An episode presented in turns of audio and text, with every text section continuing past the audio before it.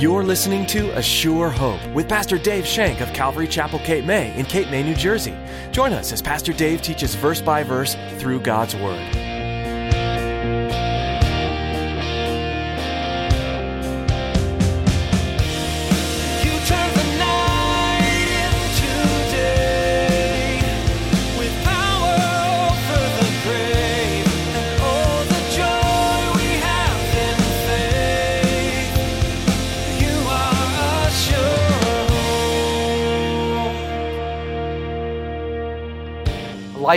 Lived for me will be a changed life.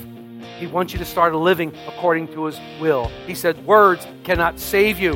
Mouthing the right phrases cannot save you. Mouthing the Apostles' Creed won't save you. Mouthing the 23rd Psalm will not save you. These are good things, but they will not save you.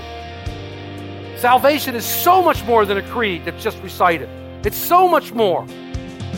It's a commitment. It's a commitment from my heart to Jesus's and His heart to me. Pastor Dave will teach that rituals and the church itself don't save anyone.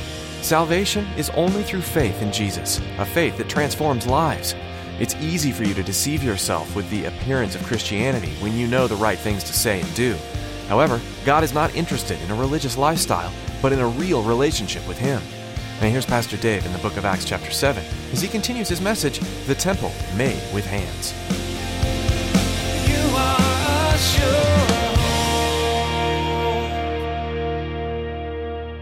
Solomon spared no money making it happen. He got the finest cedar from Lebanon. He got this. He got the choicest stones. He did everything. You can read all about that in 1 Kings, how he got all this stuff together. In fact, it went over budget. And Solomon had to sell some of the towns of Galilee to pay for his temple that he was building. But when the temple's completed, when the temple happens, Solomon goes in there and they make this sacrifice and he invites everyone into the temple and he prays for them. And I find it really interesting in 1 Kings 8, verses 41 through 43, Solomon's prayer here. Because what I see here, Solomon has a picture into the future. Solomon's looking into ahead. Because listen to his prayer and see if you don't get the same thing I get.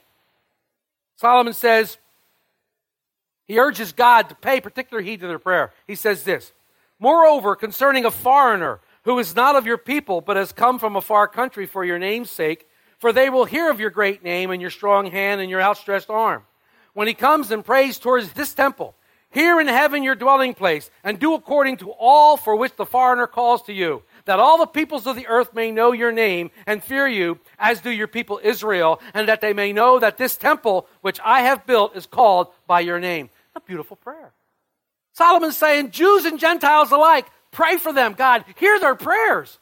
Solomon has great foresight of what's going to happen in the future. Solomon knows that one is coming who rule and reign and sit on David's throne forever. Solomon's declaring this. Pray for these people. Pray for Jews and Gentiles alike. You know what happened?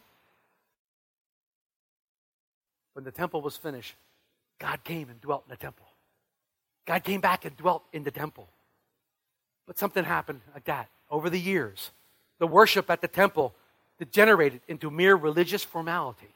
And eventually, they even took and placed idols in the temple. Idols that they worship beside the living God. You can find that out in 2 Kings 21, not 1 to 9, and Ezekiel 8, 7 to 12. Folks, this scares me. Has this happened to our churches today?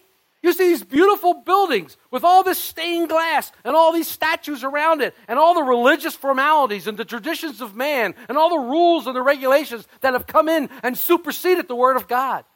Is this what's happening? It's scary. They take the Spirit of God and they go, get in this box, Spirit of God. They put them over here.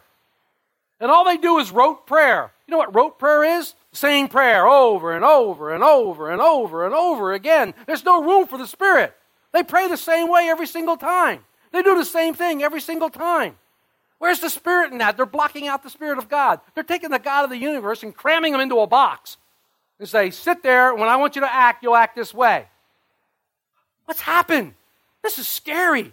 They said that in order to get to heaven, you have to abide by these regulations. You have to abide by these traditions. You have to abide by these rites, this religious stuff.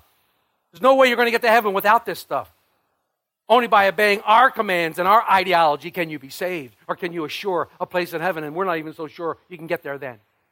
What's happening? This is a frightening place. This is scary. I'm scared. I'm, I'm in tears. What's going on here?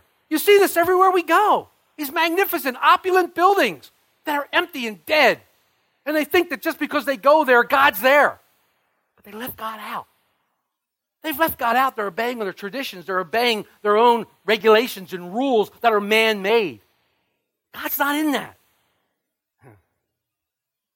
The prophet Jeremiah knew all this.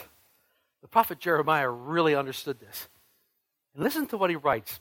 Now, this is this are some few verses here, but I really feel like the Lord is leading me to read these verses, so I have to have to go along with what he wants to do. In Jeremiah 7, verses 1 through 16, listen to what the Lord says about this superstitious faith that they have in this temple. Listen to what the Lord says to Jeremiah. The word of the Lord came to Jeremiah from the Lord, saying, Stand in the gate of the Lord's house and proclaim there this word, and say, Hear the word of the Lord, all you of Judah, who enter in these gates and worship the Lord. Thus says the Lord of hosts, the God of Israel Amend your ways and your doings, and I will cause you to dwell in this place. Do not trust in these lying words. The temple of the Lord, the temple of the Lord, the temple of the Lord are these. For if you thoroughly amend your ways and your doings, if you thoroughly execute judgment between a man and his neighbor, if you do not oppress the stranger, the fatherless, and the widow, and do not shed innocent blood in this place, or walk after other gods to your hurt, then I will cause you to dwell in this place, in the land that I've given to your fathers forever and ever. Behold, you trust in lying words that cannot profit. Will you steal, murder, commit adultery, swear falsely, burn incense to Baal, and walk after other gods whom you do not know, and then come and stand before me in this house which is called by my name? And sat, we are delivered to all these abominations? Has this house which is called by my name become a den of thieves in your eyes? Behold, I, even I have seen it, says the Lord. But go to my place which is in Shiloh, where I set my name at first, and see what I do to it because of the wickedness of my people Israel. And now, because of all these things, all these works, says the Lord, I spoke to you, rising up early, speaking, but you did not hear. I called, but you did not answer. Therefore, I will do to the house which is called by my name, in which you trust, and to this place which I gave to you and your fathers, as I have done to Shiloh. I will cast you out of my sight, as I cast out the brethren, the whole posterity of Ephraim. Therefore, do not pray for this people, nor lift up a cry or prayer for them, nor make intercession to me, for I will not hear them. I shudder. I shudder. God is interested in a relationship that changes your lives. God is interested so much in you that He wants a relationship that's going to affect, change your life. And people, church isn't where it is unless your heart and your life is dedicated to God. There are a lot of people trying to appease their conscience by coming and saying, I'm doing the right thing. I'm going to church on Sunday. Therefore, I can do whatever I want the rest of the week as long as I get to church on Sunday. I'll be okay. Resting in church membership, resting in past spiritual experiences or past rituals. God declares these are lying words. These are lying words. Will you listen to the declaration that the Lord is making here against this? There's no salvation in these things. These things don't bring salvation. A church cannot save you, a ritual cannot save you. You can say all the prayers you want and rote pray, but they will not save you. The only life saving faith is in Jesus Christ. That is the only thing that can save you. And if the faith in Christ has not altered you, let me say this again. If faith in Jesus Christ has not altered your life, then I have to challenge you and question what you believe in. Because that's what faith in Jesus Christ does it changes your life. It would be wrong and inconsistent for me to sit here and talk about how I believe in God and how I believe in a spirit and to be live, totally living to the flesh. It doesn't match. But that's exactly what Israel was doing. Their words, he says, you're deceiving yourself with your words because they, they mouth the right phrases. Oh, you know, come on. We all know Christianese. Praise the Lord, brother. We all know what to say. We all know the things to say to make people think that we're Christian, to make think, people think that we might be spiritual. We know those things to say. We've all been around it long enough. He says, You're deceiving yourselves because you're trusting in lying words rather than trusting in a living relationship with God. What would you rather trust in? Would you rather trust in a rote prayer that goes nowhere, that hits the wall and falls flat? Or would you rather trust in a God of mercy, a God who is living, a God who can hear and who can see your affliction, a God that you can talk to? Which would you rather trust in? You decide. They deceive themselves.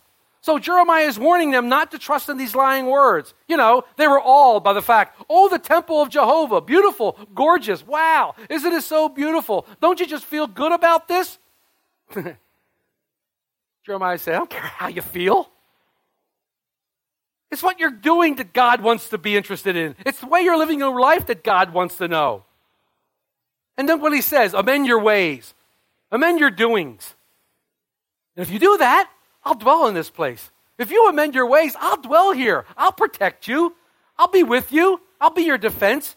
But the temple is not going to save you, folks. It's a building, it cannot save you. If you want me to work on your behalf, change your ways. God says, you know what? You live right and walk right, you can live forever. I'm going to be your defense. I'll watch over you. I'll keep you. Not just because you have a temple, not just because you have a religious observance. Let me see it proved in your life. Let me see the change in your life. Amend your ways. Start living right, God says. You know, God wants us to be honest. I mean, we need to be honest with God. It's hard for us to be honest with each other sometimes, but you know, why can't we be honest with God? He knows everything anyhow. He knows everything about your heart. God wants us to be fair. God wants us not to oppress the poor. He doesn't want us to take advantage of each other in various situations. God wants us to love each other as we love ourselves. Can you imagine that? Loving someone the way you love yourself? There's no evil in that. Wouldn't it be wonderful if the whole world would act that way, where we would love each other, where I thought your interests were more important than mine? Where I put you and esteemed you higher than I esteemed myself? Where I loved you with an everlasting love like God, an unconditional love? How glorious would the world be? If we were genuinely loving each other and caring for each other. If I was interested in you and when I spoke to you, you said, He's interested in me. If I helped the person who was weak, or if I was concerned about that, it would be wonderful. But people are doing their own thing. This is what he's saying to the nation Israel. They're living after their own selfish motivations. They're covetous. I want this, and I want this, and I want this, and I want this. And guess what? I want it now. They're living after the wrong things. They're trying to gain for themselves. They don't care who they hurt or who they destroy. It's the greed to overcome. Wait a minute.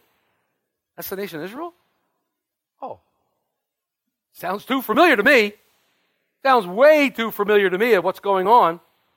God said, so just having the temple and coming to temple and going to temple, that's not going to get it. Going to church, coming to church, that's just not going to get it. A life lived for me will be a changed life. He wants you to start living according to his will. He said, Words cannot save you. Mouthing the right phrases cannot save you. Mouthing the Apostles' Creed won't save you. Mouthing the 23rd Psalm will not save you. These are good things, but they will not save you. Salvation is so much more than a creed that's just recited. It's so much more. It's a commitment. It's a commitment from my heart to Jesus and his heart to me. And it's his heart to me that even more important than mine to him. The Lord shows us that we have an inconsistent heart. And it's interesting when you reread this Jeremiah verses, did anyone hear anything familiar? I did. When Jesus was, went to the temple, remember what he found them doing? He got mad because they were changing money and they were selling doves. They were selling things unholy. He made a whip and he started to smash the tables and overturn them. And what did he say? He calls the temple the same thing that Jeremiah called them. In Matthew 21 13, Jesus says, My father's house was to be called a house of prayer, but you've made it a den of thieves. The Lord said, It's my house and it's called by my name. They were saying, Oh, temple of Jerusalem, temple of Jehovah, oh, wonderful, wonderful. But guess what? It's my house, God's saying. You've called it a den of thieves. That's what you've made it. These are harshest words. But God doesn't stop there. He gets really harsh, ladies and gentlemen. He gets really, really harsh. He tells Jeremiah, That's it. I've had it. Don't cry anymore to me for them. Don't pray to me for them. Don't lift up your voice anymore to me because guess what? I won't hear you. Remember back in the book of Exodus, when we were studying the book of Exodus, the Lord looked throughout the nation and he saw that there was only one man who was righteous in all the earth, and it was Noah. And he says back in Genesis 6, verse 3, My spirit will not always strive with man. What does this mean? Why do you look at this? This can be a blessing, and it can also be a curse. The blessing is that God would strive with us at all. The blessing is that God would even think of us that He would strive with us. That's the blessing, that our God would even think that He would come and strive with me. Who am I to God that he would think of me? Who is man that you're mindful of him? God strives with me? Wow. But he's interested in us, and he sends his Holy Spirit. He says, Listen, I'm going to make it so easy that even you can't forget it. I'm going to place my spirit right here inside you. You won't be able to place him, he'll be there forever. I can receive these blessings by the Holy Spirit. I can receive the glory of being a child of God, and He strives with me for something that is good. What are we clamoring about? What's the curse? God won't always strive with man. God won't always strive with man. I struggled with this. I struggled with this. We live in the age of grace, and I believe that anybody who calls upon the name of the Lord will be saved. That's scriptural. But is there a time in someone's life? Is there a line in the sand that you can cross over and never get back? I don't know. Scripture teaches both ways. When I'm looking at this, I'm like, have they gone too far? He's telling Israel they've gone too far. Don't even pray for them anymore because I'm not going to hear them. I realize this is Old Testament. We live in the age of grace, and I believe that if you cry out to the Lord, He will save you. He will bring you back in His own. But how hard will your heart get? How hard can your heart get? I don't know. How hard can we let our heart get? I don't know. I know that if I abide in Christ, I'm not going to take a chance of ever letting my heart get that hard, where I'll be that far away from God, or He might say, I'm done with you. Oh, oh, this is like Jesus saying, you know, I cast out demons in your name. I did this in your name. I did this. And Jesus saying, Depart from me. I never knew you. Those words send shudders up and down my spine. They make me grieve for the person that that happens to. Is there a line in the sand? I don't know. Is there something that we can push ourselves so far that we can't get back? I would hope not in this age of grace that whenever we turn back, we would be welcomed by God. But I got to read what Scripture says. I got to look at it for what it is. God gave them up. Remember last week we talked about God giving them over to their reprobate minds? Giving them over to the lust of their hearts? We talked about that. We talked about that Romans uh, 1 24 verse. God gives them up there? See, God isn't under any obligation at all to strive with us. In fact, that He strives with us at all is a miracle. It's a marvel that God would even think of us, as I said. But because He loves with us, He strives with us. Is there going to come a time when there'll be sorrow and despair because God will not strive? Is there a line that we don't know? And once you've crossed it, God Himself will not be there. I don't know. Interesting verse in John. In John 12 39, Jesus says, Therefore they could not believe. Listen to that verse. He didn't say they would not believe, He said they could not believe. They could not believe. Do you get to a point in your life where you just can't believe? Have you hardened your heart so much to the gospel message that there comes a point in your time when you won't pierce it? When your heart won't be pricked by the Holy Spirit and you can't receive? It says they could not believe. It say they didn't want to believe, it said they could not believe. Pray. Don't pray for these people. Don't lift them up in prayer. Don't, don't make intercession for me. They've gone too far. Woe. Woe to us if we go, oh, woe. My heart is grieved. My heart is grieved when I read these passages. My heart is grieved. There are people in my life, there are people in my family. Have they gone too far? I, I pray not. I pray not. And I have to cling to what I know that our God is a God of love. And our God still is exhibiting grace and mercy in this age of grace. And grace is still available to those that would call upon the name of the Lord. I got to believe in that. And I got to believe in the scripture says, whoever calls upon the name of the Lord will be saved. I got to believe in that. Stephen concludes his defense. Stephen's at a point now, and he concludes his defense in 48 and 50. He says, However, the Most High does not dwell in temples made with hands, as the prophet says, Heaven is my throne, the earth is my footstool. What house will you build for me? says the Lord. Or what is the place of my rest? Has my hand not made all these things? See, Solomon recognized the truth that God did not live in buildings. This is a great building, but guess what? God doesn't live here. He's here because we're here. Wherever three or more are gathered, two or more are gathered, He appears in our midst. We carry Him in our lives. This is a beautiful building. I love this building. But don't come because you think He's here. He's everywhere. He's permeating us. He's in us with the Holy Spirit. He shows up because of the love He has for us. The prophet Isaiah made it quite clear, and Stephen quotes from the prophet Isaiah 66, verses 1 and 2. We can't make anything for God because everything comes from Him. He's the creator of the universe. How do you make something for the creator of the universe? See, Stephen is saying, Israel, You have two problems with your accusations. You have two problems with your defense of the temple. Number one, it's illogical. And number two, it's not scriptural. He slams them, slams them hard. He's taking the sacred cows and he's taking them one by one. He's saying, You've got to get rid of these things. You can't rely on these things. You can't trust on these things. It's Jesus Christ that you can trust in. The writer of Hebrews, I'm going to end here. The writer of Hebrews declares in chapter uh, 9 of Hebrews, verse 11, I thought that was interesting, 9 11. It says, But Christ came as high priest of the good things to come with the greater and more perfect tabernacle, not made with hands, that is, not of this creation. Jesus is our high priest. He ministers in a superior sanctuary. He ministers at the very throne of God in a greater place that no human hand could ever make, no human hand could ever lift up. Christ is our high priest, and he's in heaven today making intercession for you and me. He's there seated at the right hand of God the Father. And we said last week, if you go back to the book of Ephesians and you look at our position in Christ, we're there with him, seated in heavenly places. That's what it says in Scriptures. But look at the, how the author goes on. He goes on and gives this beautiful picture about everything we just talked about. In Hebrews 9, verses 12 through 15. Not with the blood of goats and calves, but with his own blood, he entered the most holy place once and for all, having obtained eternal redemption. For if the blood of bulls and goats and the ashes of a heifer, sprinkling the unclean, sanctifies for the purifying of the flesh, how much more shall the blood of Christ, who through the eternal Spirit offered himself without spot to God, Cleanse your conscience from the dead works to serve the living God. For if this reason he is the mediator of the new covenant by means of death for the redemption of our transgressions under the first covenant, and those who are called may receive the promise of eternal inheritance. Christ, our high priest, Christ, our tabernacle, Christ, the presence of holy God, wants to dwell in you, wants to have a relationship with you. The price has been paid.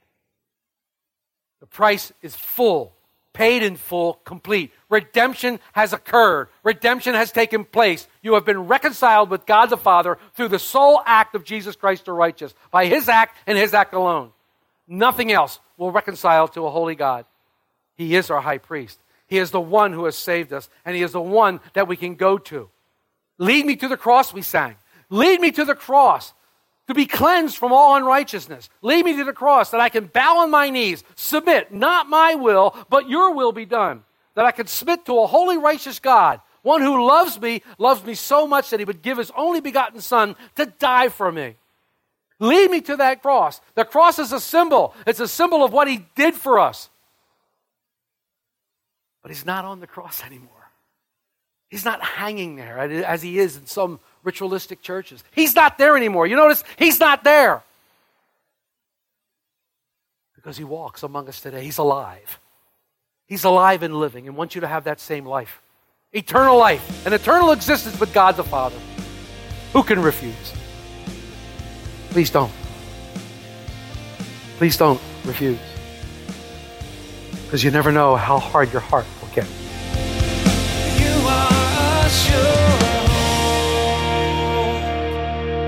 Although our time is coming to a close for the day, you don't have to stop studying God's Word. We encourage all our listeners to spend time daily in the Bible, learning from the timeless text that your Creator has given you. If you'd like to listen to more of Pastor Dave's teachings from this series in Acts or explore messages from other books of the Bible, you can do so by visiting ASureHopeRadio.com. You can also subscribe to our podcast on iTunes to have updated messages sent right to your computer or phone. If you'd like a CD copy of today's message, we'd be happy to send you one. Just give us a call at 609 884 5821. That's 609 884 5821. We're so blessed to be able to share God's Word with you with each new edition of A Sure Hope, but we want to encourage you to find a local church to attend regularly as well. Being a part of the body of Christ gives you a place to learn and grow with other imperfect people while providing an outlet for your unique, God given gifts. If you're in the Cape May area, we'd love to have you come by Calvary Chapel, Cape May. We meet each Sunday at 10 a.m. for worship and Bible study, and childcare is available. We're excited to have you join us. For more information and to get directions, visit ASureHopeRadio.com. That brings us to the end of our program for today. Thanks for tuning in to Pastor Dave's study in the book of Acts today, and we hope you'll join us again right here on A Sure Hope.